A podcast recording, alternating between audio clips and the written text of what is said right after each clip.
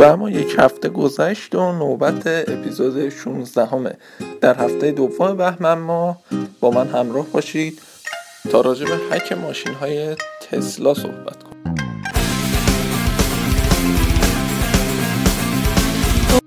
این اپیزود راجع به تسلا می‌خوایم صحبت کنیم. تسلایی که خیلی گردن هلوفته در حوزه تکنولوژی و امروز می‌خوایم یکی از نهایب مشکلاتی که توی چند روز اخیر براش پیش اومده رو بگیم 25 خودروی تسلا هک شده و اینا رو هم کسی هک نکرده جز یه نوجوان 19 ساله که اهل آلمانه. به تازگی یک هکر 19 ساله آلمانی اعلام کرده با نفوذ به نرم افزار خودروهای تسلا میشه مدیریت اونها رو در اختیار گرفت.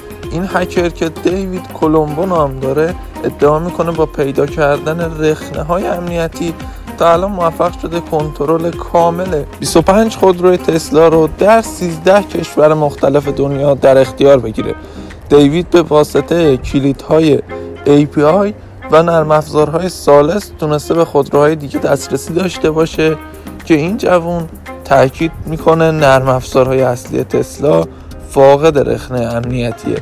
در پستی که این هکر منتشر کرده اون مالک خودروها رو مقصر اصلی دونسته که گفته که مدعی شده مشکلی که تونسته به ماشینا وارد بشه که اون هکش کنه از نرم افزارهای واسطه بوده که مالکان خود خودرو روی خودروشون نصب کرده بودن.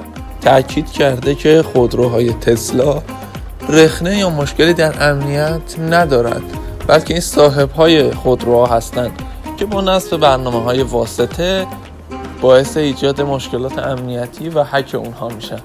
خیلی ممنون که این اپیزود رو هم گوش کردید. تا اپیزود 17 هم هفته دیگه خدا نگهدار.